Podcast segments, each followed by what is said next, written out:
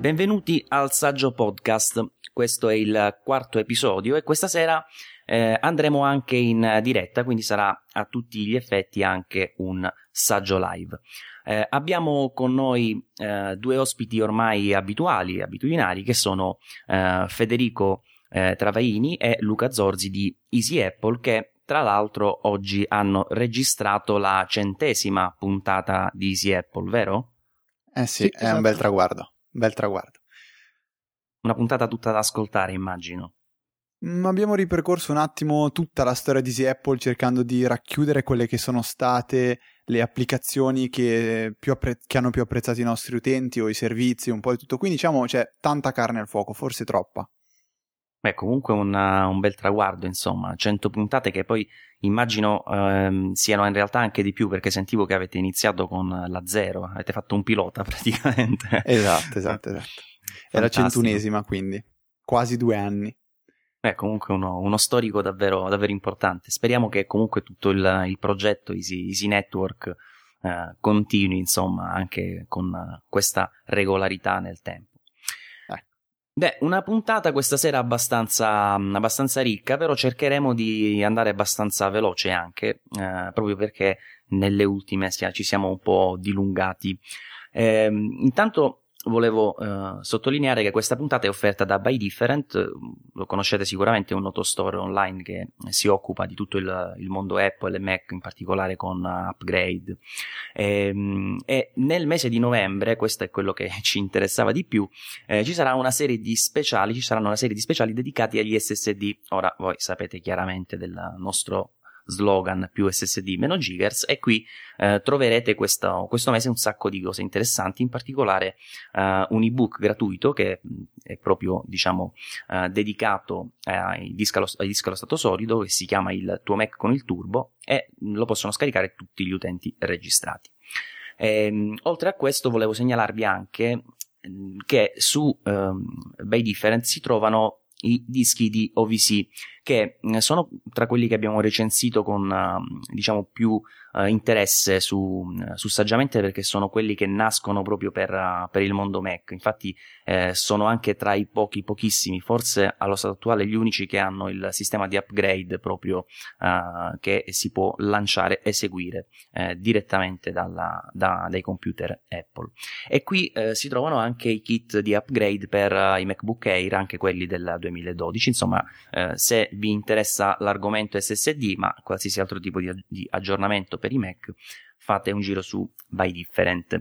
E a proposito di esse esse di, c'è da parlare un pochino di questo Fusion Drive che ha tirato fuori Apple nella, nell'ultimo keynote, e che attualmente è, diciamo, installabile Da, uh, dalla fabbrica, quindi da, da Apple, soltanto con i Mac Mini, che sono già in vendita, e poi sarà disponibile anche con gli iMac da ventuno pollici e ventisette pollici, ma se ne parla per il primo a fine novembre, per il secondo addirittura a dicembre.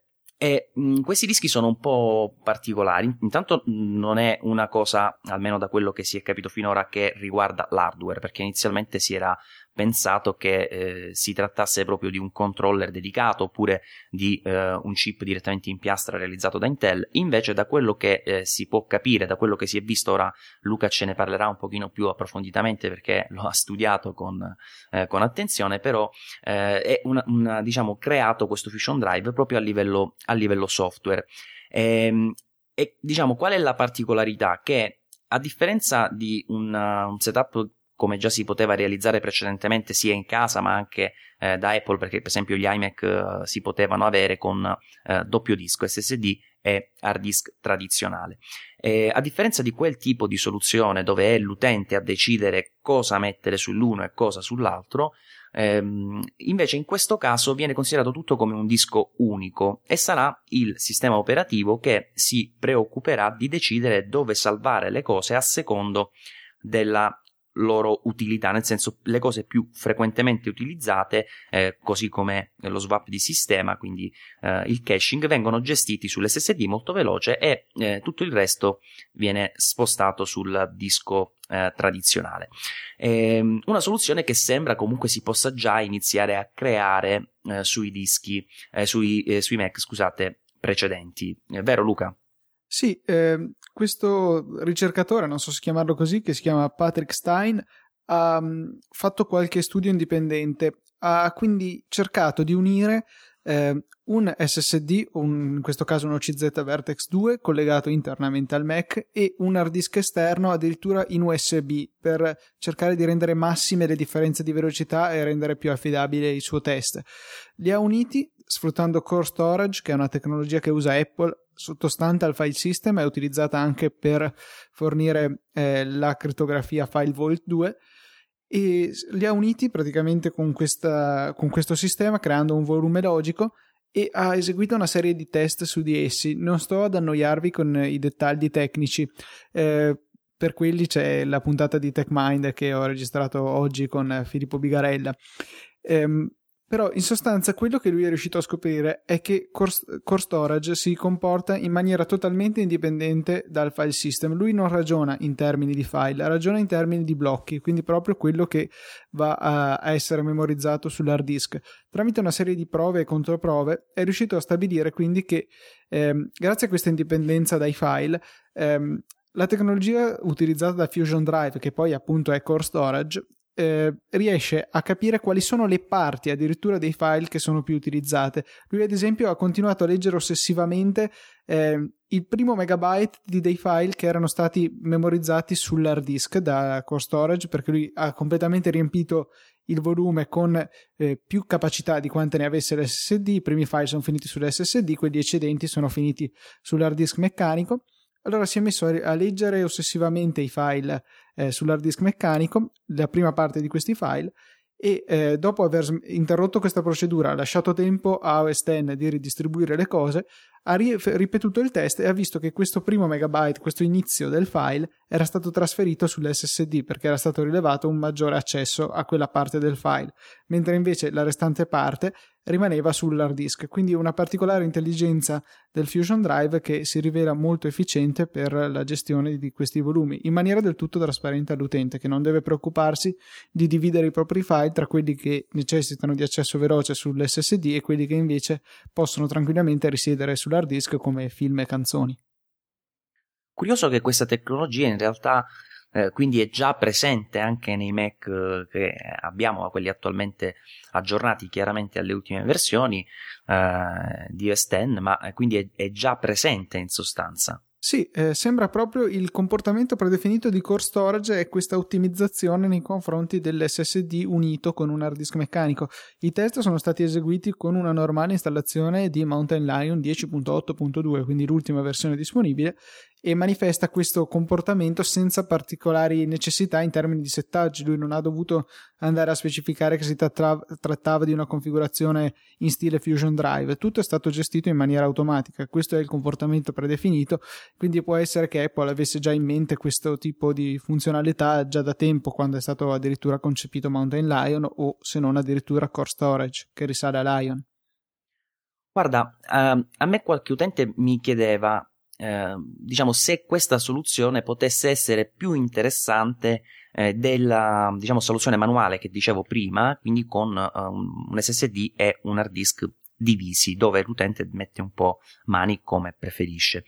Devo dire che allo stato attuale noi abbiamo eh, ordinato un Mac Mini con il Fusion Drive e ci dovrebbe arrivare da, tra qualche giorno, perché poi quando si mette qualche modifica in fase di acquisto sa, sapete che i tempi di spedizione si allungano un po', quindi avremo modo di testarlo dal vivo. Però non c'è dubbio che così eh, su due piedi non sono così eh, propenso per questa tecnologia. Mi spiego meglio.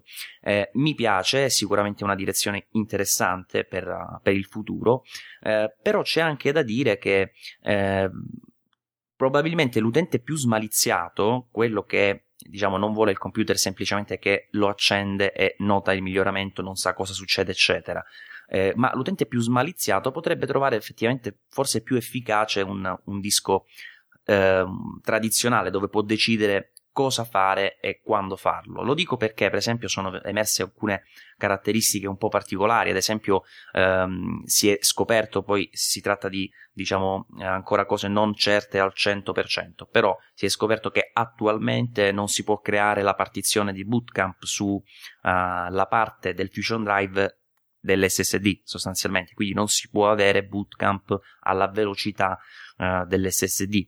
Uh, e un'altra cosa molto molto curiosa, più che altro preoccupante direi, eh, è che nei dettagli eh, apparsi sul sito Apple con proprio tutte le caratteristiche di questo Fusion Drive eh, c'è proprio un'indicazione che chiarisce il, il punto sette, poi lo metteremo eh, nelle show notes, eh, che fa- effettuando una riparazione del disco, avviando chiaramente eh, in esterno tramite U S B o con eh, la partizione di ripristino eccetera, quindi cliccando su ripara con utility disco sul Fusion Drive, questo viene eliminato.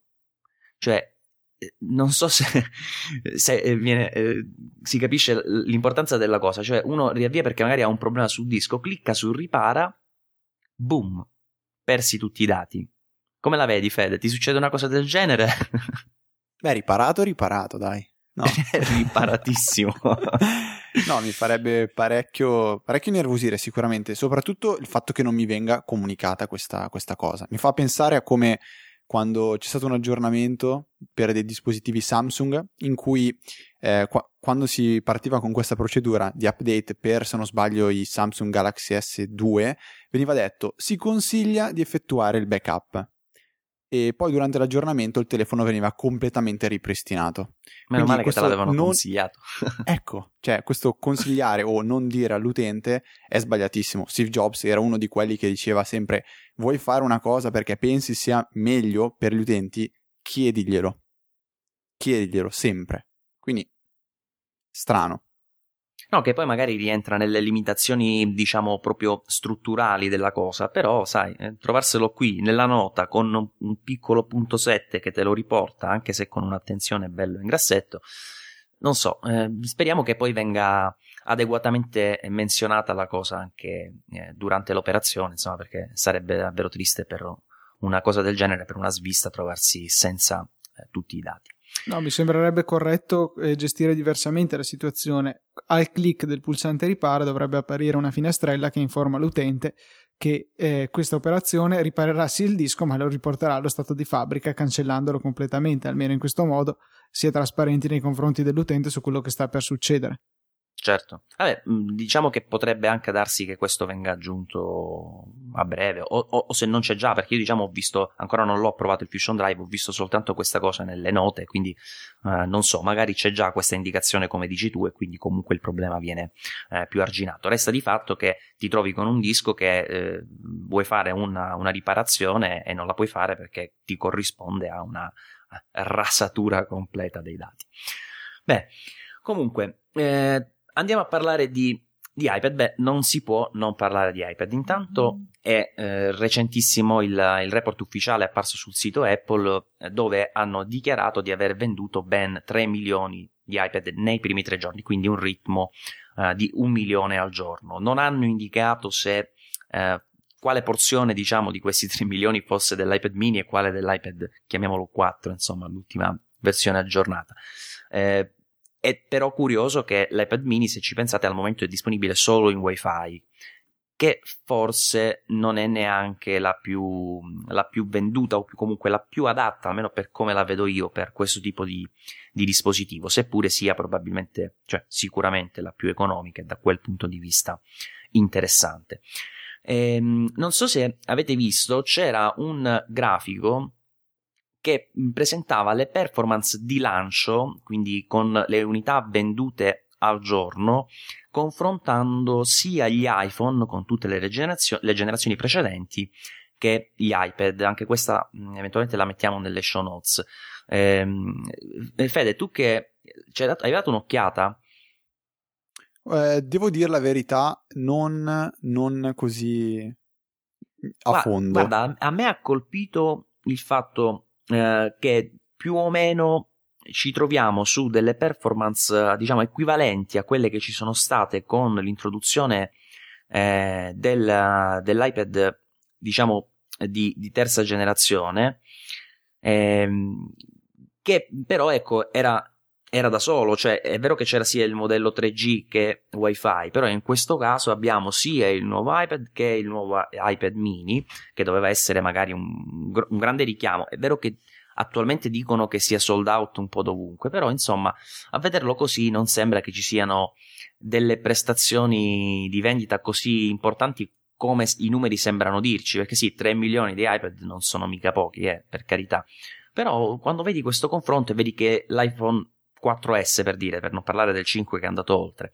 ma ha praticamente doppiato questi risultati eh, ed è da solo rispetto a questi che sono due terminali, due, due dispositivi. Se non, altro, se non sbaglio, però tutti e due sono stati lanciati solo Wi-Fi, quindi si tratta di due mezzi dispositivi che sono stati lanciati, due mezzi dispositivi che vanno più o meno a livello dell'iPad di terza generazione, considerate entrambe le versioni tre G e Wi-Fi.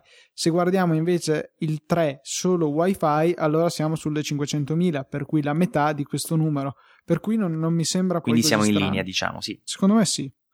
No, effettivamente hai ragione, perché non avevo considerato che anche eh, l'iPad quattro, diciamo quello tradizionale, è arrivato ancora solo, solo in Wi-Fi. Sì, comunque tutto sommato allora siamo eh, diciamo in linea, anche se non sappiamo quale parte è dovuta all'iPad e quale alla, all'iPad. Chiaramente. Guardiamo però comunque il confronto impietoso con l'iPhone quattro, per dire che è stato comunque un enorme miglioramento in termini di iPhone, è stata una rivoluzione con il Retina Display e si piazza appena sopra le cinquecentomila unità al giorno. Eh, quattro S superato ampiamente il milione, sfiora il milione e mezzo, il cinque supera il milione e mezzo, quindi comunque eh, un'attenzione che negli ultimi due anni è diventata enorme sugli iPhone, è sì grande sugli iPad, ma comunque tutt'altra eh, scala come importanza, certo, e ricezione da parte del pubblico. E poi notavo una cosa, eh, l'iPad, diciamo il primo, così come il primo iPhone, se noti hanno delle performance di vendita al momento del lancio. È vero che stiamo, stiamo parlando di eh, tempi un pochino più lontani e comunque la, il mercato della telefonia e comunque dei dispositivi mobili, in particolare anche i tablet che sono ormai un po' dovunque, è una cosa recente, quindi è normale che si vada ad aumentare con i numeri, però quando sono nati questi prodotti non hanno avuto tutta questa, diciamo, risposta a primo colpo. Perché voglio sottolineare questo aspetto? Perché credo che questo sia importante anche nei confronti dell'iPad mini. Eh, per, appena è uscito l'iPad, no? Era, bo- era bollato come eh beh, un iPhone più grande, no? Che mm-hmm. in effetti poi siamo più o meno lì, a parte poi le, le varie implicazioni che questo porta. Eh, L'iPad mini, beh, bollato come un iPad più piccolo. Ora, cosa voglio dire? Che in realtà, ora io lo sto testando da, dal primo giorno, quindi sono più o meno quattro giorni. Eh, molto soddisfatto, poi ne parlerò con, con la recensione approfondita. Eh, e devo dire che io credo che tutti questi dispositivi abbiano eh, la necessità, per essere compresi al cento per cento, di essere provati, perché anche l'iPad mini, sì, lo vedi, è più piccolo, eh, già così a pelle cosa, cosa puoi immaginare? Che è più facile da trasportare, che è più leggero, che sì, eh, è più piccolo, quindi eh, più semplice anche da tenere, insomma queste sono tutte cose che capisci senza uh, provarlo dal vivo. Però io penso che quando poi passerà un po' di tempo, eh, comincerà ad averlo qualcuno che lo fa provare all'amico, eh, oppure eh, cominceranno ad esserci più persone ad averlo testato in un Apple Store. Voi l'avete provato in un Apple Store? Io sì. Che impressione ti sei fatto? Allora, la prima cosa, a momenti lo scagliavo al cielo perché me lo aspettavo un po' più pesante. Sapevo che era più leggero, ma non mi aspettavo così leggero. Fa veramente un bel effetto in mano. Mi piace molto anche la costruzione e lo schermo lo definirei passabile, ecco, niente di entusiasmante, e eh, credo che ci voglia un, un certo periodo per abituarsi, per chi ormai è stato abituato ad avere la terza generazione con il Retina o solo un iPhone, no, perché comunque è una dimensione del display che è radicalmente diversa e per cui non ci porta a, a, ad avere lo stesso metro di giudizio. Come pure io guardo il mio MacBook Pro quindici pollici non Retina e non vedo uno schermo orribile, mentre sono perfettamente cosciente che la sua risoluzione è estremamente bassa se la confronto a quella dell'iPad che ho di fianco a me, eh, per cui appunto chi viene da un iPhone lo guarda con occhi diversi, chi invece viene già da un iPad Retina eh, storce un po' il naso quando lo vede. Poi chiaro, ci si può abituare, è un peccato che non ci sia già un Retina, ma d'altronde sarebbe stato estremamente impegnativo sia da un punto di vista di costi che industriale. Beh, la, la risposta classica a questo punto è vabbè, ma Apple non l'ha messo perché così poi ci vende l'iPad mini due con il display Retina. Questo oppure non, le altre, non stento a crederci. Altre... Come? No, non stento a crederci questo, però non credo che sia la ragione effettiva, ecco, che per una ragione eh no, di costo. Vediamo che comunque già questo display ha un'incidenza abbastanza importante sul costo del dispositivo in termini di componenti. Beh, poi oltretutto, eh, se tu ci pensi, un display retina su una dimensione più piccola, che però ovviamente non poteva portare ad un'altra risoluzione in termini di eh, diciamo dimensione di spazio, perché altrimenti dove, si doveva adattare nuovamente applicazioni per lo schermo eccetera eccetera, quindi comunque avrebbe dovuto avere, foss- essendo retina, la risoluzione della retina della, dell'iPad da dieci pollici, giusto? Esatto, che su quella dimensione lì eh, era esattamente la stessa densità di pixel dell'iPhone.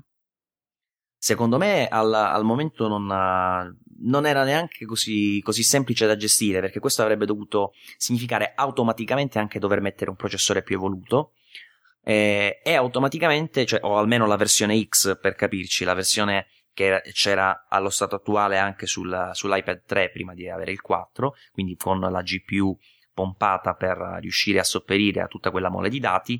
E alla fine i costi sarebbero lievitati chissà quanto, cioè non avrebbe avuto più un suo mercato in, diciamo interessante, perché sarebbe stato pari merito con eh, l'iPad tradizionale come costi, e tu avresti dovuto scegliere solo in base alla, allo schermo. Invece tu qui hai anche un vantaggio piccolo, ma c'è un vantaggio economico, neanche tanto piccolo in alcuni casi, da trecentocinquanta euro, quindi eh, ha comunque almeno un, un suo mercato, altrimenti lo, lo avrebbe perso. Ecco, io penso che questo sia stata anche, questa sia stata anche una scelta importante. E poi tu e... parlavi un costo di produzione di centottantotto dollari, mi sembra, no? Sì, questo è il prezzo della versione sedici giga, con un costo che aumenta poi poco in realtà se ragioniamo solamente in termini di componenti. Per le versioni eh, superiori sono trentuno dollari in più e sessantatré in più per eh, rispettivamente il trentadue e il sessantaquattro giga, quindi un ricarico enorme, come c'è sempre stato da parte di Apple per aumentare la capacità, e, e di questi comunque centottantotto dollari del modello sedici giga il quarantatré per cento eh, sono imputabili al display, quindi capiamo che se già con una scelta di un display del tutto mediocre come quello che è stato messo in, in questo modello eh, il prezzo è così importante su quello complessivo delle componenti, immaginiamoci se avessero dovuto mettere lo schermo retina, il processore adeguato e una batteria adeguata, insomma eh, di certo non avrebbero potuto venderlo a trecentoventinove dollari, o meglio non avrebbero potuto venderlo a quel prezzo eh, garantendosi i margini di guadagno a cui sono abituati. Già questi soli eh, centocinquanta dollari che hanno di margine mi sembrano pochi rispetto ai loro standard. Eh sì, la, l'iPhone praticamente costa poco più di questo, però viene venduto a settecento eccetera, quindi insomma come, come risparmio. Io volevo controbattere un attimo, cioè provando a pensare un attimo a quello che sta facendo la concorrenza, e vediamo sì. un Nexus dieci con uno schermo da, se non sbaglio, trecentoventi ppi e un prezzo che non, non va così in alto, quindi io la trovo più una scelta comunque dettata da... dal fatto di, fare un, di voler fare un, poi un iPad retina, e quindi non, non andare a bruciarsi tutta la clientela subito. Io Però guarda, io su che... questo no, cioè, ti faccio una domanda, no? Perché ogni tanto eh, faccio dei confronti eh, nel mondo reale, diciamo così, eh, facendo provare i dispositivi a delle persone che magari non hanno tecnicamente la consapevolezza di quello che magari noi da geek, diciamo, andiamo a guardare. E noto che in effetti chiunque ha visto l'iPad mini, anche confrontato con l'iPad che ho di fianco, anche se il tre comunque il display è uguale, nessuno si è accorto di questa eh, diciamo questo peggioramento dello schermo. Io penso che siamo anche un po' noi troppo, diciamo, tecnici, troppo informati, e quindi queste cose le, le, not- le notiamo in maniera forse più evidente rispetto a quanto in realtà poi influiscano nella, nell'uso. Guarda, il caso vuole che attualmente mio padre sia in America e abbia visto subito un, un iPad mini e abbia potuto acquistarlo, e quando io gli ho subito chiesto ma questo schermo com'è, lui è super geek, quindi non è uno che non sa cosa voglia dire retina, ha anche lui l'iPad, iPhone eccetera eccetera, e mi ha detto guarda siete tutti voi demontati con questa storia del retina, lo schermo è bellissimo. Ecco, detto, era questo che volevo dire, infatti. Spero di, spe, spero di, di poter avere il tuo, il tuo stesso parere quando lo vedrò anch'io. Eh, sì, forse questa storia del retina c'ha un attimino montato la testa tutti noi. Io per primo eh, ritengo comunque questi schermi favolosi. Sicuramente non farà schifo, però il fatto di non sentire che non è retina a me un attimino eh, blocca, soprattutto sapendo che tra un anno ci sarà con questo schermo retina al novantanove per cento direi. E magari Apple brutto, ti stupirà e non lo presenterà no. con le sue retina. Eh, guarda, aggiungo solo una cosa, visto che ho tirato dentro il Nexus dieci, sembra che adesso io voglia andare ad acquistarlo, o Nexus dieci. Eh, ha uno schermo spaventoso, però secondo me questo è davvero sproporzionato, o meglio è, è troppo troppo troppo esagerato. Io ho visto la navigazione web, vi invito ad andare sul sito The Verge dove c'è un, una video review, guardate verso metà, fa vedere che apre il browser, naviga su The Verge e sembra di vedere un... Um, palmare di, di sette anni fa. La velocità con cui sc- scorre nella pagina è imbarazzante. Questo penso sia anche motivo del, Comunque, dello schermo. In realtà non si tratta di una risoluzione poi tanto più alta de- rispetto a quello dell'iPad da dieci pollici, perché eh, sì, in termini di numero di pixel ok, sono più alti, però comunque è, è tutto in proporzione al fatto che è sedici noni. E questo qui però comunque costa quattrocento dollari, eh, cento in meno rispetto all'iPad Retina, eh, eh, e non è secondo me in ogni caso confrontabile come categoria di dispositivo eh, al, all'iPad Mini. Bisogna più che altro guardare al Nexus sette, che però avendo uno schermo molto migliore in realtà è venduto a prezzo di costo o, o più o meno lì, insomma. Amazon addirittura per il Kindle Fire acca di, se non sbaglio, è addirittura in leggera perdita per ogni unità venduta, per cui eh, sicuramente non sono scelte che sarebbe stata disposta a fare. Quello che è vero, io non, non credo che ci si debba nascondere dietro il fatto eh ma in realtà non serve, abbiamo appena finito di dire quanto è bello il Retina, allora serve dappertutto. Secondo me non si può dire eh, ma tanto la gente non ci fa caso, secondo me non sono scuse valide. Eh, è un modello che è nato così, con questo schermo mediocre, per delle necessità economiche. Arriverà sicuramente anche il successore Retina, ma non è che adesso non sia utile il Retina e tra un anno, quando uscirà il Retina Mini... Beh, ma questo è normale, Luca, non è, non è, cioè, non, non fraintendere quello che, che stavo cercando di dire, nel senso che comunque è quello che penso io, è che a questo prezzo lo considero una valida alternativa nella, diciamo, nell'offerta complessiva Apple, perché se invece il sette pollici avesse avuto il display Retina e, come ti dicevo, necessariamente il processore almeno con eh, la X, almeno la cinque X, eh, il prezzo sarebbe lievitato secondo me almeno di cento euro necessariamente proprio, e tu ti saresti trovato ad avere una, un'equivalenza di dispositivi dove tu scegli soltanto in base ai pollici, no, che però secondo me... Dicevi?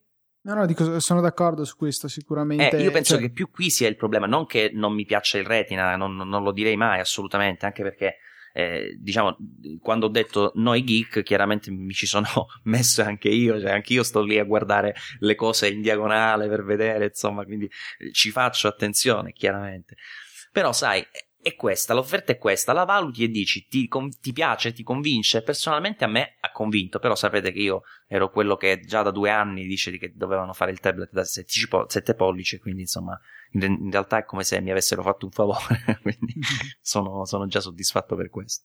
E comunque ecco, importante anche quel confronto che facevi, Luca, perché in realtà molti fanno il paragone con gli altri prodotti da sette pollici, comunque sono più piccoli, però gli altri prodotti da sette pollici, eh, valutando il prezzo, ma in realtà giustamente tu sottolineavi gli altri che vendono a quei prezzi, quindi stiamo dicendo per esempio centonovantanove dollari come riferimento, ma anche i due quarantanove, lo fanno a livello di costo, e lo fanno perché? Perché comunque sono tra virgolette concorrenti che, anche se attualmente tra uno e l'altro eh, han, hanno raggiunto più o meno il quaranta per cento del, del mercato, insomma, quindi comunque c'è una, una grossa presenza anche di altri, di altri brand, però eh, lo fanno perché ancora stanno faticando a raccogliere i giusti consensi, a, a far parte di questo mercato in maniera importante, perché la maggior parte l'hanno ottenuto un Galaxy Tab in regalo se ti compravi un esse tre, considerato che hanno venduto trenta milioni di esse tre, insomma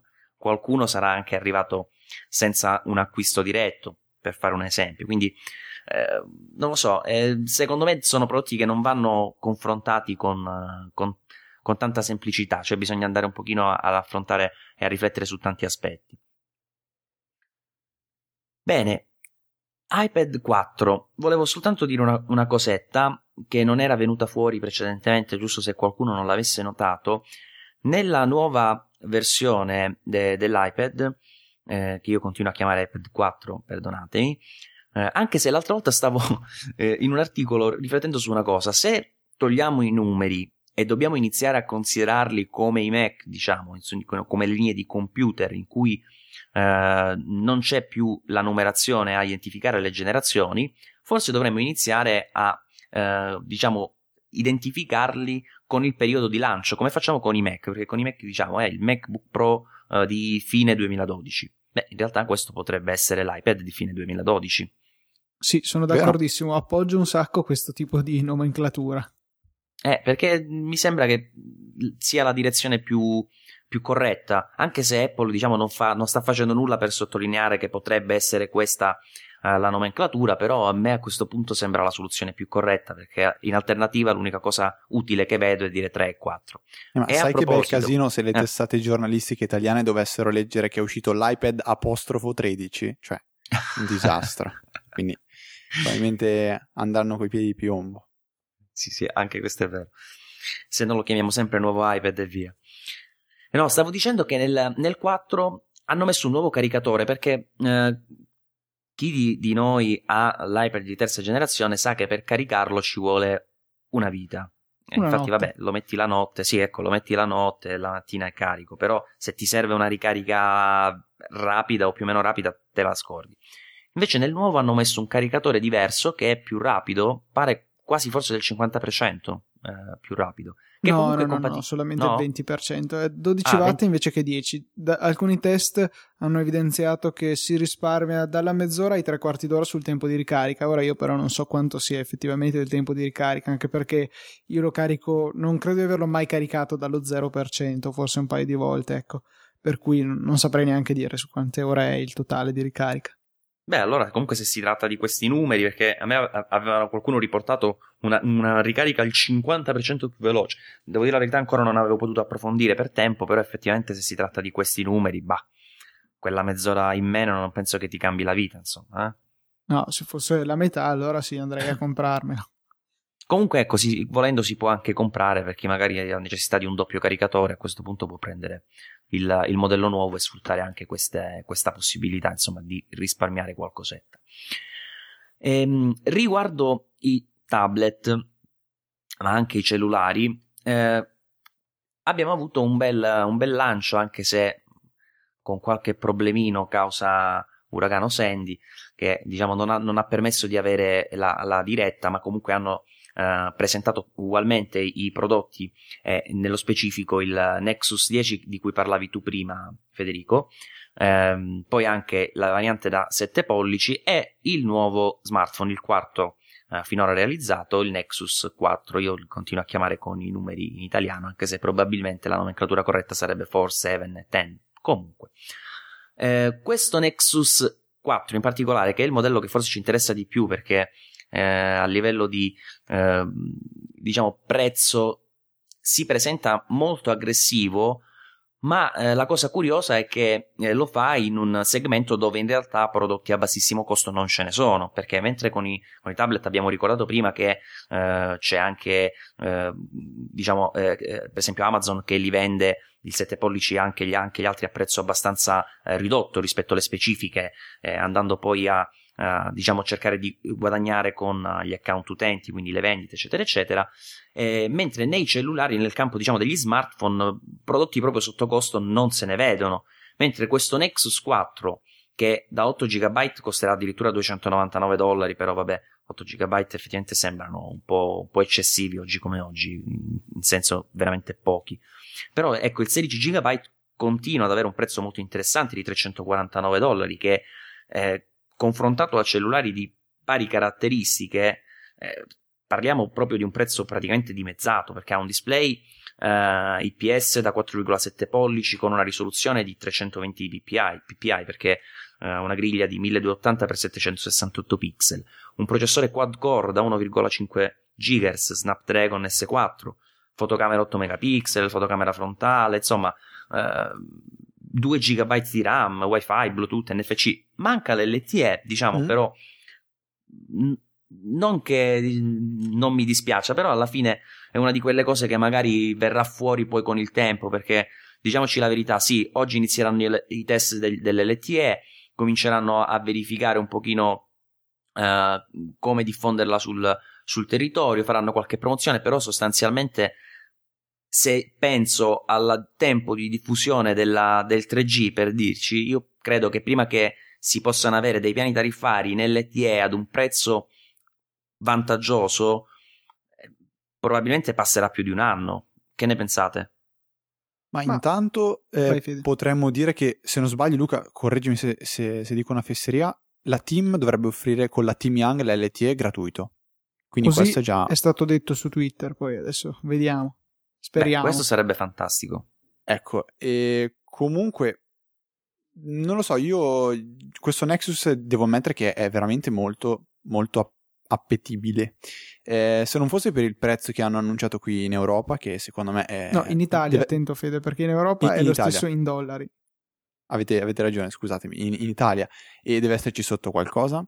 Quindi qui va un pochettino a eh, farci pensare che quelle più spese legali che c'era anche nei prodotti Apple non deve essere qualcosa che riguardi soltanto l'azienda di Cupertino, ma un po' tutto, tutto il nostro paese. La mancanza dell'L T E io personalmente non la vedo come niente di grave, seppur sia stata eh, molto criticata nel web. Certo, eh, questo schermo da quattro virgola sette pollici a me fa sempre pensare, però tutto sommato è un dispositivo che, che farà, farà grandi numeri secondo me, magari non fin da subito, visto che Google non ha potuto regalarlo a tutti quelli che hanno, avrebbero partecipato alla, alla conferenza, però dai, è veramente un ottimo dispositivo secondo Guarda, me. Da noi la mancanza dell'L T E è ancora perdonabile, negli Stati Uniti ho, ho guardato la videorecensione di The Verge, sono sconvolti da questa cosa, loro non sono più abituati a vedere telefoni di fascia alta senza l'L T E, da loro è diventato veramente, cioè è come se da noi vendessero un cellulare senza tre G, è più o meno lo stesso livello. Beh Luca, però fascia alta che è? Sono trecentoquarantanove dollari. No, non è vabbè, un, un comunque prodotto. È un modello di punta, nel senso, poi il fatto che sia venduto a due lire è un altro discorso. A parte che poi in America c'è anche una, perce- una percezione mh, un po' diversa ah. rispetto a quella che abbiamo noi eh, dei costi dei cellulari, perché il novantanove per cento delle persone li compra eh, con gli abbonamenti, e quindi arriva, tipo l'iPhone cinque costa duecento dollari eh, più duemila dollari di abbonamento su due anni, ma questo è un dettaglio. Eh, perché in America, da quello che ho capito, eh, c'è questa politica dei carrier, degli operatori, di non fornire sconti sull'abbonamento se eh, si usa il proprio dispositivo, per cui eh, si può scegliere se pagare a prezzo pieno un dispositivo e pagare un tot al mese, o pagare quello stesso tot al mese avendo un dispositivo scontato all'inizio, per cui eh, loro non hanno esattamente in mente il costo dei telefoni sbloccati. Infatti erano sconvolti che questo fosse venduto solamente sbloccato a trecento dollari, che però, peraltro a loro risulta caro, perché è come un iPhone cinque da trentadue giga, per dire, abbinato poi agli stessi piani tariffari che pagherebbero se quel telefono gliene avesse pagato per metà l'operatore. Eh, c'era una cosa che volevo dire relativamente proprio a questo, a questo Nexus quattro e al prezzo. Prodotto da L G, il primo eh, terminale, diciamo Google, prodotto da L G. Eh, In, nei paesi dove sarà venduto a quel prezzo che abbiamo detto inizialmente, trecentoquarantanove dollari, viene venduto direttamente da Google tramite il Play Store. Quindi vai lì tranquillamente, ti crei il tuo bravo account, metti la carta di credito. Interessante, perché poi Google ottiene con la scusa anche qual, qual, un utente registrato nel suo sistema con carta di credito, eccetera. Sappiamo quanto questo sia importante eh, anche in relazione a quello che abbiamo visto, le esperienze che abbiamo vissuto con iTunes, no? Perché ti porta a registrarti, metti la carta di credito e poi eh, è più facile acquistare una volta che sei già pronto lì a distanza da, di un click.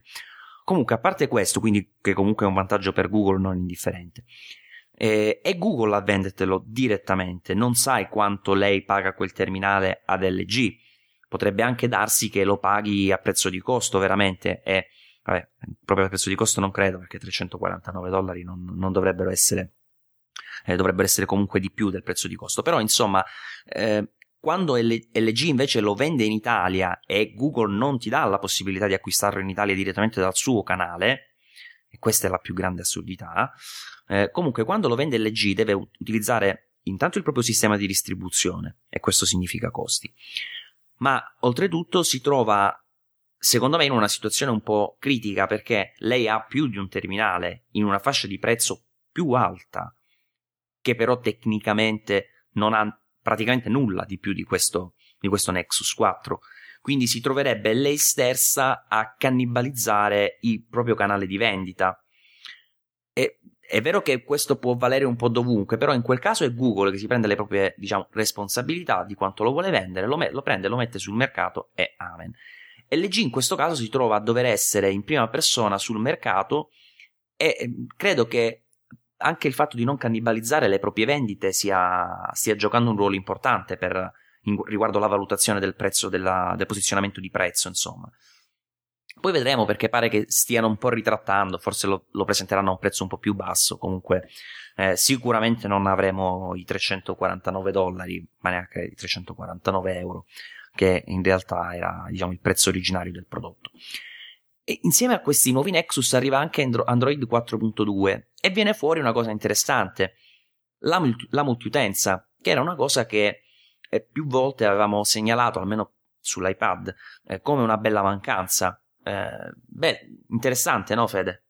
Sì, eh, è una mancanza che c'è e non c'è in realtà sul, sull'iPad, secondo me, perché c'è un'applicazione che io consiglio spesso, e il caso vuole che in questo istante non mi ricordo esattamente come si chiama, anzi dovrei confermarmi che si chiama Our Pets, Our Pads, e praticamente permette di attivare una sorta di multiutenza anche su iPad, eh, dove ogni utente potrà creare eh, il suo account, associare i propri servizi Facebook, Gmail, Twitter, eccetera eccetera, e si potrà accedere al proprio utente tramite eh, quella gesture che avviene sulle lock screen dei telefoni Android, dove ci sono i nove palline e bisogna disegnare, eh, collegarli facendo un certo disegnino. Quindi questa è eh, così una chicca che, che vi, vi Beh, consiglio però, di guarda, provare. Però secondo me è una soluzione limitatissima, già che non hai iCloud. Assolutamente sì. Cioè è il discorso che se si vuole leggere la posta insieme in famiglia sull'iPad si può usare una cosa del genere, super limitata. Eh, Vabbè, ma in quel caso basta metterti due, due browser. Io ho risolto mettendo Chrome e Safari, fine. Io uso Chrome. Sì. Eh. No, questo funziona. Cioè, vabbè, eh, chiusa la parentesi. Eh, secondo me è una multiutenza, eh, io non la vorrei sull'iPad, perché è un dispositivo che è mio. Già il fatto che lo usi altra gente non mi piace più di tanto. Vedo più, eh, personalmente, vedo più azzeccata la funzione che ha introdotto Windows otto, quella per i bambini, dove si può attivare una, una modalità in cui solo certe applicazioni sono disponibili da utilizzare. Eh, mi, mi piace più un'idea come questa che eh, ha introdotto ma... Microsoft. Fede, eh, un iPad costa una vagonata di soldi, non tutte le famiglie possono avere un iPad per ogni membro della famiglia, okay. Già averne uno e poterlo dividere tra tutti quanti mi sembra un bel risultato, quindi io invece no, credo che sia un, una funzione veramente ottima, e non vedo l'ora che Apple introduca qualcosa di simile. Per esempio, io ho la fortuna di avere il mio iPad personale, ma mia mamma e mio fratello, per dire, ne condividono uno e hanno costantemente questo problema, per quanto l'utilizzo di mia mamma si limiti sostanzialmente alla posta e Angry Birds, per cui eh, mio fratello può abbastanza monopolizzarlo, però eh, si sente la mancanza di una multiutenza molto più forte. Certo, secondo me questo si, si farà sempre più presente quanto gli utenti un- utilizzeranno in maniera approfondita, sia gli utenti che gli sviluppatori, per la verità, le funzionalità di iCloud, perché mentre magari il, uh, il programmino lo puoi gestire, dicevo, per esempio il browser, una cosa fai uh, con un browser, una cosa con un'altra, beh, sono sempre ripieghi, però più o meno riesci a, a far qualcosa, mentre que- tutto quello che riguarda iCloud diventa, diventa un macello da gestire se si tratta di un dispositivo con almeno un paio di persone che, che insomma lo utilizzano costantemente, quindi sono assolutamente d'accordo. Per me è una di quelle features che prima o poi deve arrivare, credo, non dico necessariamente, ma insomma che mi aspetto che, che arrivi con le prossime versioni di iOS.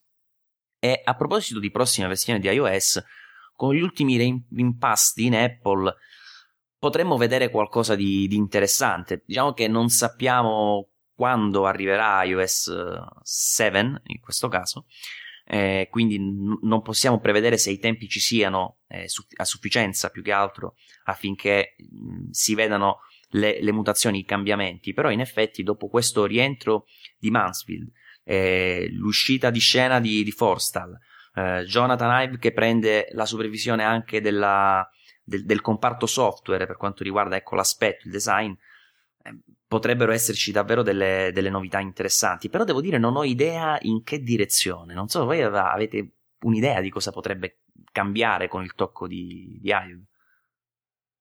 Eh, io ho un'idea, uh, diciamo solo una cosa mi prendo di dire, dopo lascio la parola a Luca. Più che un'idea su cosa avverrà, eh, una considerazione, che il fatto che Forstall è stato cacciato perché eh, non era ben accetto comunque all'interno che dell'azienda, era un rompipalle. Esatto. eh, Però dubito che questa storia possa essere iniziata semplicemente eh, da un anno, quindi dopo la, la morte di Steve Jobs. Sicuramente Forstall era un, una presenza eh, non tanto voluta da Cook, Ive e gli altri, sin, sin da quando Steve Jobs era, eh, era capo de, di Apple. Quindi Steve Jobs probabilmente spingeva per poter tenere Forstall all'interno dell'azienda, eh, probabilmente perché lo riteneva una persona molto valida. Il fatto che adesso sia stato cacciato mi fa pensare che eh, non essendoci proprio più Steve Jobs a trattenerlo, eh, appunto Cook e company abbiamo, abbiano un attimo sfruttato questa, questa occasione per cacciarlo, quindi io personalmente mh, l'avrei preferito ottenere. Poi probabilmente si andrà in una direzione che potrebbe anche, non so, essere migliore per Apple. Sicuramente Ive è un visionario e lo stimo tantissimo, e tutti gli altri hanno dimostrato di essere Eh, ottimi, ottimi innovatori, quindi vedremo. Però questa piccola considerazione su, su Forstall mi, mi sembrava doveroso farla. Forstall in realtà, cioè, è, è esploso quando non c'è stato più Steve Jobs a tenerlo sotto controllo, a farlo a comportare decentemente con il resto del, del, in particolare degli altri membri di Apple, quindi gli altri senior vice president, Mansfield, Johnny Ive e compagnia. Eh, quindi a questo, Cook da bravo manager ha deciso di eliminare quegli elementi che creavano problemi. Non c'era collaborazione in, all'interno dell'azienda. Per dire, avevo sentito che eh, Schiller, che si occupa, se non sbaglio, del marketing, non, av- non sapeva niente di quello che faceva Forstall con iOS fino a quando non era pronto praticamente, per cui c'erano un sacco di screzi all'interno dell'azienda che sono stati eliminati con l'eliminazione di Forstall, per cui io credo che tutto sommato eh, la cosa sia positiva. Eh, abbiamo quindi Johnny Ive che ne prende il posto in- per tutto quello che riguarda le interfacce, e anche Craig Federighi che va a occuparsi non solo di O S dieci ma anche di iOS. Tutte persone che ritengo siano competenti, per cui eh, forse mancherà una personalità un po' forte come quella che era stata Forstall, ma tutto sommato credo che mh, guardando il quadro complessivo sia un bene. Tu Maurizio cosa ne pensi? Beh, intanto mi viene da ripensare al fatto che Mansfield fosse uscito precedentemente, è andato in pensione, almeno così era, era stato annunciato, e ora che va via Forstall lui rientra. Chissà che magari queste, queste mosse non erano già iniziate in passato, no? Cioè magari si è tentato di, eh, non so, di, di mantenere il gruppo unito, si era un po' sacrificato, tra virgolette, Mansfield, ora... Uh, il casino con Forstall, quello va via, cioè, mi sembra un po' una telenovela, però mi aspetto in effetti che eh, con la supervisione di Ive potrebbero arrivare delle novità interessanti, perché insomma almeno dal punto di vista dell'ergonomia e del design sappiamo che lui ha delle, delle ottime capacità nel riuscire a rendere le cose semplici, pulite, belle, insomma funzionali, quindi credo che un tocco del genere lo sappia facilmente estendere anche al, al software, quindi Eh, sinceramente sono, sono contento da, da, da un certo punto di vista. È anche vero che Forstall però è stato praticamente tra i primi in assoluto a, a lavorare al progetto di, di iPhone, di iPhone O S, chiamiamolo come da, originariamente eh, chiamato il sistema operativo, e quindi sicuramente è una persona che aveva una, un valore importante, una persona che ha avuto a, al tempo la capacità di vedere nella giusta direzione, quindi comunque è una risorsa che, per quanto fosse magari poco sopportata, fastidiosa, non lo so, poi stiamo parta- parlando per sentito dire, però sostanzialmente aveva delle capacità, ha delle capacità interessanti, valide, quindi probabilmente riuscirà uh, a trovare altre, a, altre strade, magari ne sentiremo parlare so, a, a breve in al, sotto altre vesti. E di Mansfield, di Mansfield si diceva anche che al momento sia a capo di un gruppo un po' particolare all'interno di una divisione all'interno di, di Apple, legata proprio a, a diciamo uh, la parte tecnica, tecnologica, eh, che potrebbe, ci mettiamo le pinze, però potrebbe essere indirizzata a valutare l'abbandono di Intel, o almeno questo dicono alcuni rumor.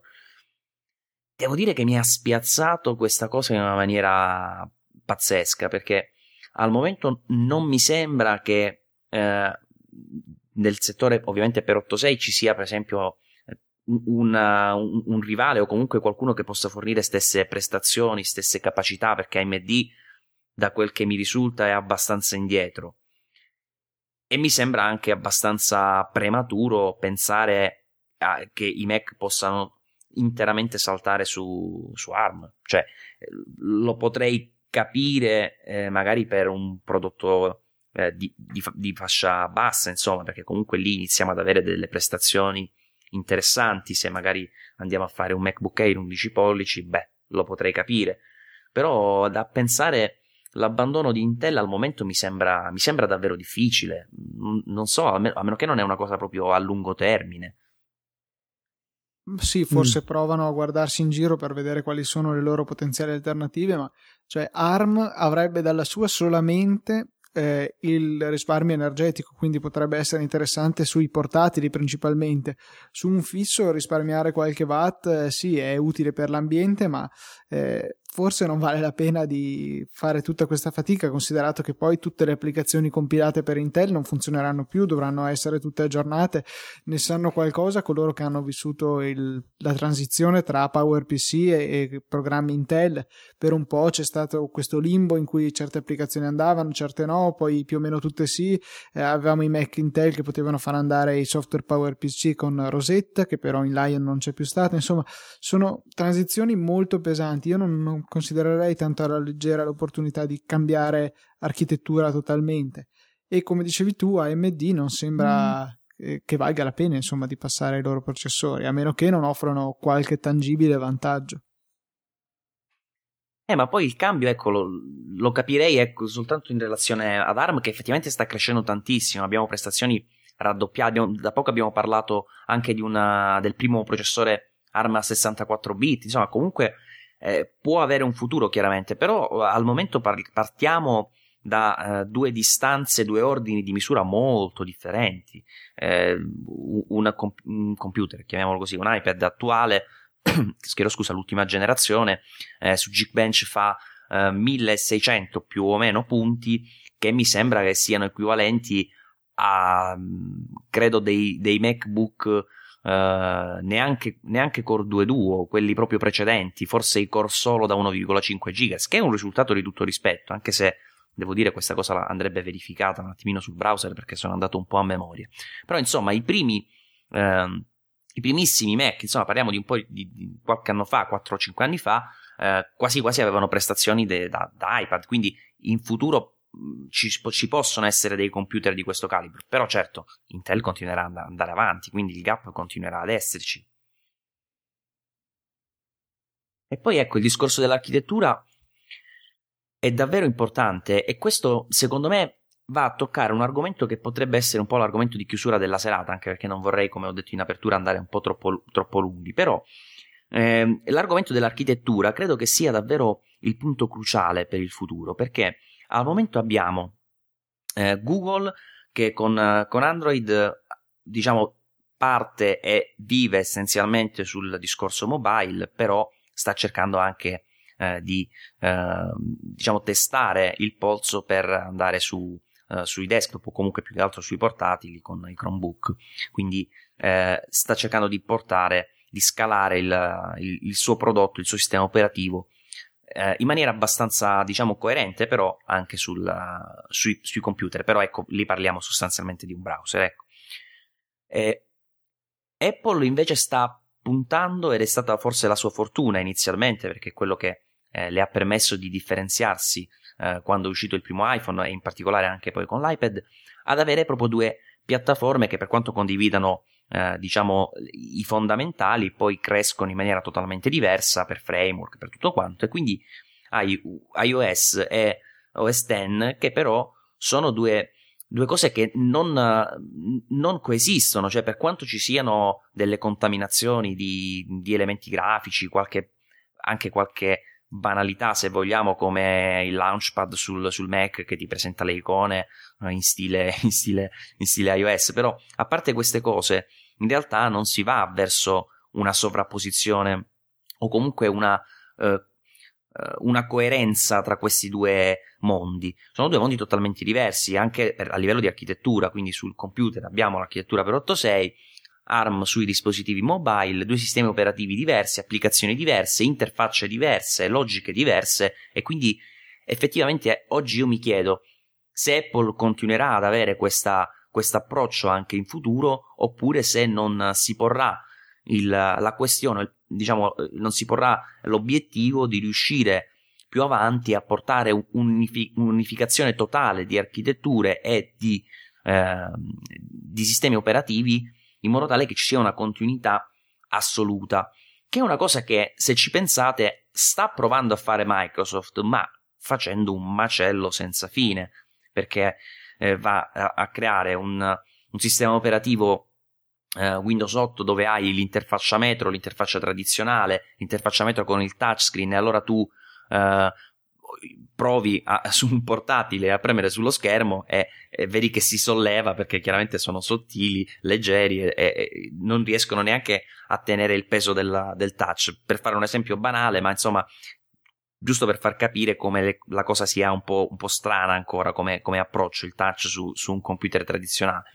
E sul portatile, sul portatile che scusa, sul, sul tablet, eh, con la versione di, di Windows otto pot, potrai avere tutto, quindi sia l'interfaccia touch che l'interfaccia tradizionale, installare applicazioni tradizionali eccetera. Però con i, i tablet che invece eh, come per esempio la, il, il Surface che hanno iniziato, che hanno iniziato a vendere da poco, che è la versione ARM, quindi non la versione su un'architettura per otto sei, hanno dovuto utilizzare Windows R T, dove invece le applicazioni non sono compatibili. e, e, cioè, secondo me si sta creando un, una confusione pazzesca con Microsoft, che sembra, cioè, ha un prodotto per ogni categoria, dove non si capisce più, secondo me, niente, non c'è una definizione chiara di come de- devono essere gestite le cose, di come andrà il futuro, quasi come se dovessero decidere cento per cento gli utenti, che in alcuni casi è una cosa giusta, ma funziona quando tu gli, gli metti in mano dei dispositivi che sono creati per funzionare in un determinato modo e, e li ottimizzi, perché altrimenti butti tutto lì e l'utente diventa più confuso che mai. E in questa situazione quella che potrebbe fare la differenza, secondo me, dovrebbe essere, potrebbe essere Apple, eppure è quella che sta eh, diciamo temporeggiando di più nel prendere una decisione riguardo proprio la, uh, la distinzione o l'unificazione dei, della, dei sistemi operativi mobili e, eh, e diciamo P C, per dirla alla uh, femminile. Non lo so, che, che idea avete voi su questo aspetto? Sono, sono curioso di sapere un pochino come la, come la pensate, perché è un, ah. è un argomento che mi torna sempre in mente, però non riesco a capire neanche quale potrebbe essere la direzione giusta. Luca, tu, perché io, io sono troppo confuso dalle idee di Microsoft. Quindi no, non... anch'io io ho guardato varie recensioni, letto varie recensioni sul Surface, e tutti sono più o meno unanimi su questa cosa. Metro, molto bello, molto funzionale, un po' lento, ma si può migliorare. Quando però si va a finire nell'interfaccia tradizionale, quella che poi siamo obbligati ad utilizzare se ci interessa usare Office, è un disastro, cioè eh, non è adatta a essere usata con uno schermo touch, è uh, troppo lenta, eh, non, non, non convince, non, non ha convinto nessuno di, dei recensori appunto che, che ho letto in, in questi giorni. Eh, ho visto anche dei video, frustrante devo dire, utilizzare eh, un sistema operativo che è evidente che è nato per uh, mouse e tastiera con uh, uno schermo touch veramente pessimo. Invece la parte metro che uh, è piaciuta a tutti, è molto fresca, molto originale, non vuole assolutamente scimmiottare l'iPad, è una cosa completamente diversa, eh, è una cosa che eh, devo dire Microsoft ha realizzato veramente bene e ha preso una direzione che mi piace molto, cioè di differenziazione rispetto ai prodotti della concorrenza. Per cui sì, eh, non, spero tanto che Apple non vada in quella direzione. Allo stesso modo però non so qual è la direzione esatta da tenere, forse per il momento la, scel- la scelta migliore è quella più conservativa di mantenere su tracciati completamente distinti gli sviluppi di iOS e di O S X. Sapete cosa ho capito io di questo Surface? Che fa click quando lo colleghi alla tastiera. Perché è quello che, che anche di tante persone hanno detto che eh, ti fa vedere per primo. Cioè tu entri in un Microsoft Store in America e loro prendono un Surface, ti vengono incontro, attaccano la tastiera, ti fanno sentire che fa click e ti dicono: hai sentito? Nessuno ha una cosa come questa. Quindi questo è quello che ho capito di, del Surface. Guarda, devo dire che quella tastiera mi piace moltissimo proprio come idea. Onestamente sembra quasi... Allora, non l'ho provata, quindi poi magari la provi a scrivere ed è una ciofeca senza fine, però eh, mi piace l'idea perché sembra un'idea da Apple. Non so se, se riesco a, a spiegare cosa intendo. Cioè, mi sembra quell'idea semplice, efficace, per quanto abbia comunque alcuni elementi non, non assolutamente originali, però nel complesso, eh, anche nelle foto che poi hanno, hanno realizzato con le varie eh, diciamo cover di diverso colore, insomma, mi ha ricordato molto Apple, ecco, ed è una cosa che per certi versi mi, mi è piaciuta. Però ecco, dal punto di vista proprio eh, del prodotto, credo che ci sia una, una confusione eh, davvero drammatica al momento per, nell'ambiente, nell'ambiente Microsoft. Per quanto loro dicano sì, ma noi facciamo, diamo la possibilità di fare qualsiasi cosa, in realtà è la soluzione secondo me peggiore, perché tu hai eh, Windows Phone otto, eh, già dimostrato, oh, io eh, lo adoro, cioè se, se tu mi dici scegli tra eh, Android e eh, Windows Phone anche sette punto cinque, io scelgo eh, Windows Phone, perché per le, con tutte le sue limitazioni eh, mi è piaciuto, tant'è che tutti gli Android che ho avuto li ho, eh, li ho rivenduti, compreso un Galaxy Note due che ho rivenduto dopo quattro giorni, per capirci. Ecco, qui tanti ti chiedono perché, dopo ce lo devi dire. Su, eh, su, non su basterebbe Twitter. Una puntata dedicata secondo me, e poi sono sicuro che eh, andrei a, to- a toccare la sensibilità di chi invece eh, apprezza, apprezza Android, perché non riesco ad avere mezze misure sulla, sull'argomento, devo dire la verità. Comunque, per concludere il discorso, eh, Windows Phone otto, ok, poi hai Windows R T. Molti non capiranno che R T significa che è quella per ARM e non capiranno che compreranno il Windows che gli sembra uguale a quello che avranno sul desktop e invece non ci potranno installare le applicazioni classiche da desktop, un bel buco nella comunicazione Microsoft. Avranno Windows otto che non si capisce se poi effettivamente l'interfaccia Metro la riesce a utilizzare, perché ripeto, io ho provato, però a parte due sciocchezze poi alla fine vai a utilizzare il mouse e ti trovi con un'interfaccia che è carina e, come dicevi tu Luca, è fresca, nuova, a me piace, le, le tiles in particolare mi piacciono moltissimo e mi sono piaciute dal primo Windows Phone. Però andando proprio al dunque ti trovi in una situazione dove veramente non sai come si, evo- si evolverà la cosa, non lo so, e devo dire che al momento è la- l'argomento che più mi, mi confonde, questo della, dell'approccio Eh, rispetto ai sistemi operativi nel futuro tra mobile e desktop, mobile e desktop. Ci penso spesso, però devo dire che non riesco a trovare una, eh, una soluzione o una strada percorribile. Certo non sono io a doverla trovare, però sai, ogni tanto speri che ti venga l'idea del secolo. Che dici Maurizio? Rispondiamo a qualche domanda che ci, ci hanno fatto i ragazzi? Sì, volentieri, su, li su abbiamo un po', un po' abbandonati forse? No, direi di no, io, io leggevo, eh. non, non pensate di passare inosservati. Noi leggevamo e se c'era qualcosa di interessante ce lo siamo tenuti qua apposta per la fine. Vabbè, una domanda ce la siamo, diciamo, bruciata. Maurizio è stato schietto. Eh, il Galaxy Note due non, non basta un fine puntata per poter dire per qual motivo eh, l'hai venduto, giusto? No, vabbè, te lo dico. Onestamente è perché, eh, guarda, questo adesso mi, mi picchieranno, però lo devo dire, per me va a scatti. Cioè, allora, io eh, non, non riesco a, a farla capire bene questa cosa, perché se tu lo accendi e fai girare due schermate va perfetto, non, non noti nessun tipo di rallentamento e nulla. Però se tu lo utilizzi, io l'altra volta dicevo con un, con un tweet alla, come uso un iPhone, no? Dove veramente certe volte mi perdo tra doppi click, switch, apri applicazione, cambia applicazione, chiudi applicazione, task manager, cioè un macello, e, e veramente non noti un rallentamento neanche se ti ammazzi. Invece in quel caso mi è capitato applicazioni che si impallavano. Eh, ora è colpa delle applicazioni, non ho dubbi.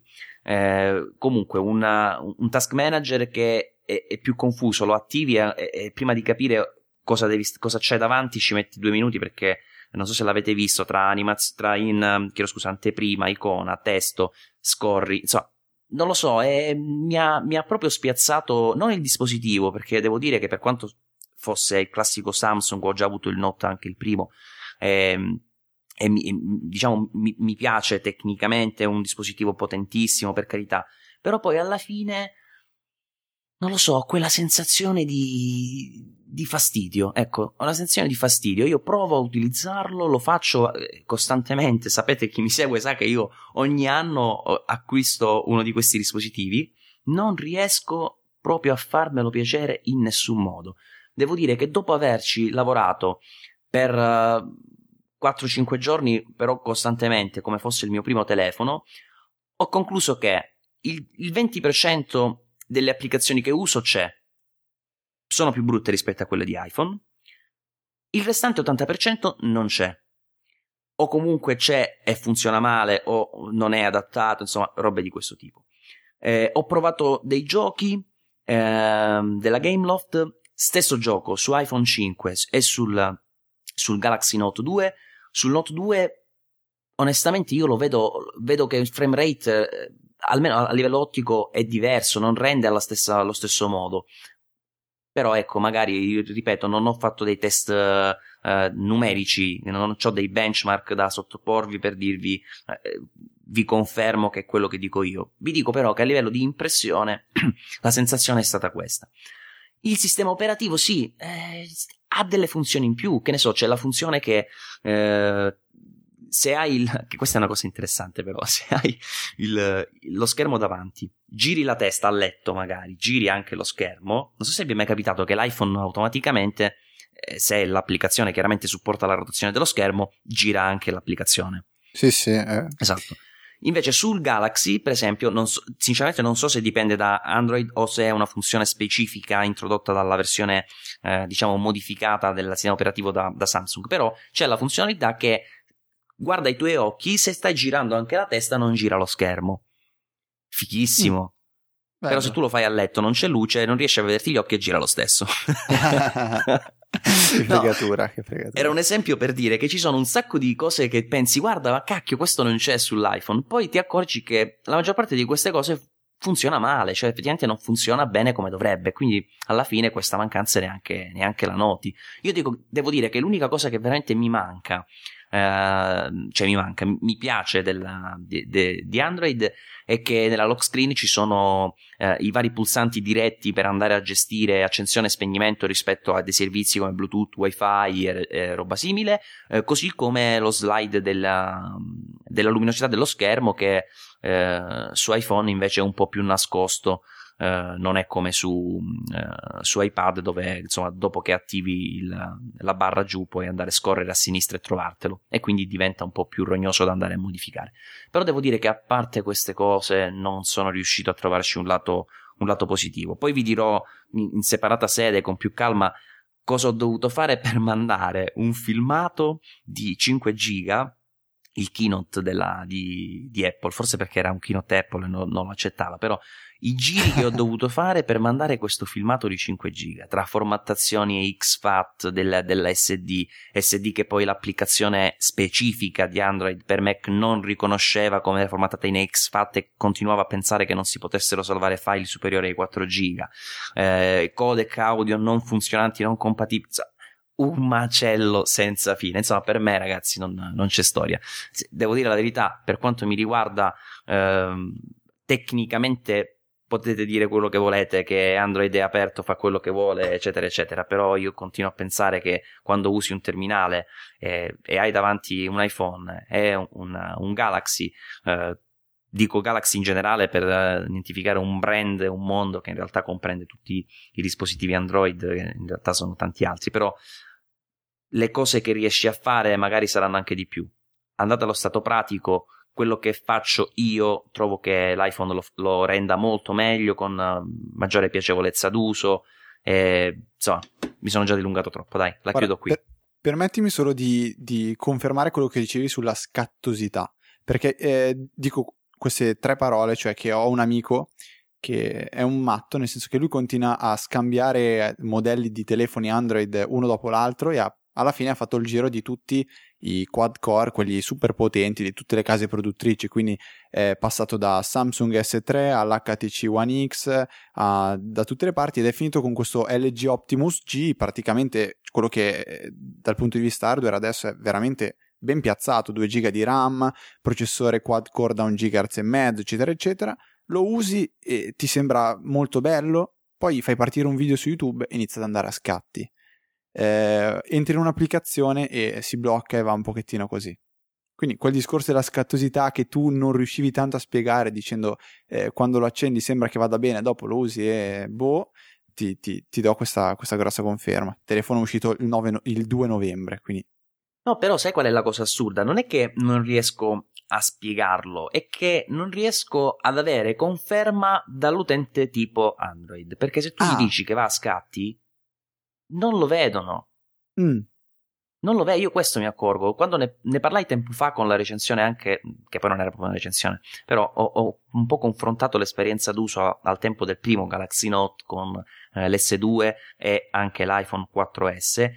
E eh, proprio otticamente, forse perché ecco, chi è abituato all'iPhone lo nota di più, però ci sono dei micro lag un po' ovunque che comunque chi non è abituato a vederli li nota e danno fastidio. Però se tu fai un, un test di velocità non è che è più lento, cioè se tu apri il, il browser e fai il rendering di una pagina, il, eh, il Galaxy Note due è velocissimo, per certi versi è superiore alla, all'iPhone cinque, cioè il, vedi che, per capirci, la rotella di caricamento della, della pagina, l'indicazione di, di caricamento finisce prima sul Galaxy Note, quindi quello è tecnicamente più veloce. Però se provi a navigare con l'iPhone e a scorrere la pagina mentre lui ancora non, ha, non l'ha caricata al cento per cento e fai la stessa cosa sul Galaxy Note due che invece l'ha già caricata, comunque su, sull'iPhone noti che va più fluido. È assurdo, ma è così. E, giro una domanda a, a Luca, allora, ehm, cioè più che domanda, una... faccio un'osservazione che fa Giorgio su Twitter, dice sì, vi siete dimenticati ecco vi siete dimenticati di dire una cosa sul Surface, che su trentadue gigabyte sedici sono occupati dal sistema operativo. Luca, vuoi dire una o due parole su questa cosa? Però penso che non abbia bisogno di tanti commenti. È un po' uno specchietto per le allodole quella capacità, se poi ce ne mangia metà il sistema operativo. Tutto qui eh. Eh... sì, poi sulla Sulla versione da, da trentadue un po' migliorano le cose, perché praticamente il sistema operativo, il, non so cos'è, cos'è, cos'altro c'è, però ehm, ci sono praticamente dei tool di ripristino, a quanto ho capito, eh, che, che vanno ad occupare più o meno i, i, i sedici giga, quindi quando poi ne hai eh, trentadue ti trovi un po' ad avere qualche vantaggio. Aspetta, probabilmente mi sono perso con i numeri. Non sì, so se nel sessantaquattro giga se ne hanno circa quarantotto liberi, per cui ecco. È meno grave la perdita, però insomma è sempre un quarto della capacità. Abbiamo capito perché, perché non è partita col modello da sedici. Microsoft comunque ha dato la risposta indirettamente. Eh, praticamente e... sarebbe stato impossibile. Ecco, un'altra domanda che può essere un, una, una cosa interessante, sicuramente non potremo rispondere velocemente adesso. Michele dice... Voi siete esperti di P C e non capite nulla di Windows otto. Io che non so nulla vado a nozze. Spiegatemela sta cosa. E qui non lo so, Maurizio. Eh, eh, si riferisce al fatto che... Ma io non ho detto che non mi piace Windows otto, per carità. Io... No, questo... ah. penso che... Eh... Adesso non so se Michela si stia riferendo al discorso di Windows R T, cioè il fatto che eh, lui non si, non si sia neanche posto questo problema, o non so, io, io ho pensato subito a questa cosa, sinceramente. Diciamo che noi abbiamo detto che non capiamo, nel senso che non comprendiamo le scelte di Microsoft, poi il fatto che si riesca a utilizzare è un altro discorso. Ah, a ah me beh, certo. piace personalmente, io mh, mh, l'ho detto tante volte, è una, un approccio che mi, che mi piace. Il problema è che non, non mi piace come è stato portato, perché è un po' un misto di tecnologie, di, eh, li, di sistemi operativi con anche versioni differenti. Sarebbe come se eh, è presente quel piccolo periodo in cui c'è stata la sovrapposizione tra i Mac eh, di fine corso, diciamo eh, PowerPC e quelli Intel, no? E c'era il sistema operativo con eh, sia la, la versione per PowerPC che la versione per Intel. Non so se avete presente, no? Sì, sì, sì. Eh, in quel frangente sì, cominciavano a trovare le nuove applicazioni per Intel, eh, alcune non si trovavano, si poteva utilizzare con Rosetta, come aveva detto prima Luca. Insomma, c'è stato questo periodo di transizione che però è durato poco e si sapeva qual era la direzione futura, quindi comunque nel futuro sapevi che piano piano tutte le applicazioni sarebbero diventate Intel. In questo momento invece non è che Windows R T è il futuro, nel senso che comunque ci sarà la versione, diciamo, Metro per Windows normale, quindi tu hai in realtà una cosa che è proprio parallela, con però due architetture diverse. Quindi io non dico che non funzioni o che di base non mi piaccia, nulla di tutto questo, dico solo che non si capisce, e non lo capisco da utilizzatore, mi immagino da sviluppatore, in che direzione andare. Eh sì sì sì. Ti, ti Speriamo cap- che ti, ti capisco questo l'utente che ci ha fatto la domanda prima. Ah, nel caso Michele può può replicare. Con... Esatto, può replicare. Eh, diciamo che le domande principali secondo me erano no, queste. Ci sono altre considerazioni, c'è chi dice, eh, se non sbaglio si chiama Marco, dice che concorda con quello che dicevi tu Maurizio riguardo Ivy, eh, che vedremo grandi novità con iOS sette. Io penso che forse iOS sette sarà un po' troppo... Presto. È un po' troppo presto per vedere grosse novità, perché comunque Forstall per un anno rimarrà a fianco di, di Tim Cook e, e ecco, altra considerazione importante da fare è dove finirà Forstall, perché eh, se io fossi probabilmente, non so, Google, penso che una chiamatina o un'email gliela invierei, e allo stesso modo se fossi Microsoft o penso qualsiasi altra azienda, perché comunque ricordiamo che eh, questa è una cosa che Um, ho sentito dire e riporto con abbastanza certezza, che quando è stata scelta la, la direzione di, um, di iOS, quando Steve Jobs ha dovuto scegliere che cosa, che cosa fare, c'erano due team di sviluppo, uno che portava avanti eh, la, una specie di interfaccia dell'iPod sistemata, e poi c'era l'altro gruppo a cui era capo eh, Forstall, e quindi diciamo il vero padre di iOS, forse se vogliamo proprio dirla tutta, è Forstall, ecco. Questo è assolutamente vero, però non sono tanto d'accordo sul fatto che non, non necessariamente vedremo le novità, o comunque che non c'è il tempo per vedere delle novità in, I O, in iOS sette. Sempre dei dubbi su come chiamarlo, eh, perché comunque in realtà io mi aspetto, non almeno in questa prima fase, non novità di tipo eh, strutturale, anche perché non sarebbe lui a doverle portare. Eh, da quello che ho capito io, per il ruolo che dovrebbe ricoprire sostanzialmente, eh, l'impronta di Ive in larga parte potrebbe essere riassumibile proprio nelle interfacce, e in realtà le interfacce sono modificabili con molta più semplicità, cioè non dico che sia banale, però è, è una cosa che è, è sicuramente appro- è improntabile con tempi più ristretti rispetto a delle modifiche strutturali del software proprio. Quindi voglio dire, se per caso eh, vogliamo cambiare, mo per dirne una, visto che ne abbiamo parlato da poco eh, sul blog, ma vogliamo cambiare la grafica del calendario, per dirci, eh, sicuramente non è una cosa molto molto onerosa in termini di di tempi, quanto eh, potrebbe essere andare a modificare proprio l'applicazione vera e propria, per cui credo che in sostanza in realtà il tempo per mettere il suo tocco ci sia. Ok, eh, diciamo o almeno che lo secondo spero. me vabbè beh, sicuramente poi tutto il discorso schiomorfismo eh, o no eh, div- diventerebbe veramente lunghissimo. Comunque ha scritto un articolo che è molto interessante su, su Saggiamente, quindi andate a leggerlo, mi no, raccomando, scritto... ma sono sicuro che... Non l'ho scritto io però, l'ha scritto Matt Corbellino. Ah, perfetto, ecco. Colpa mia una, che non leggo l'autore, penna. non ho letto l'autore. Ehm, niente Maurizio, io penso che abbiamo esa- esaurito anche tutte le, le, le principali domande che ci sono state fatte su Twitter con l'hashtag Saggio Live. Brevissimo, hai fatto bene a ricordarlo perché l'abbiamo detto un po' su Twitter, però non, non abbiamo eh, magari ripetuto durante, durante la registrazione. Comunque sì, eh, andiamo a chiudere anche questa, questa puntata con il live che è stato anche utile per testare un po' la piattaforma, perché abbiamo eh, visto con, in occasione dell'ultimo keynote che è saltato tutto e quindi è stato bene anche fare un po' di, eh, di rodaggio.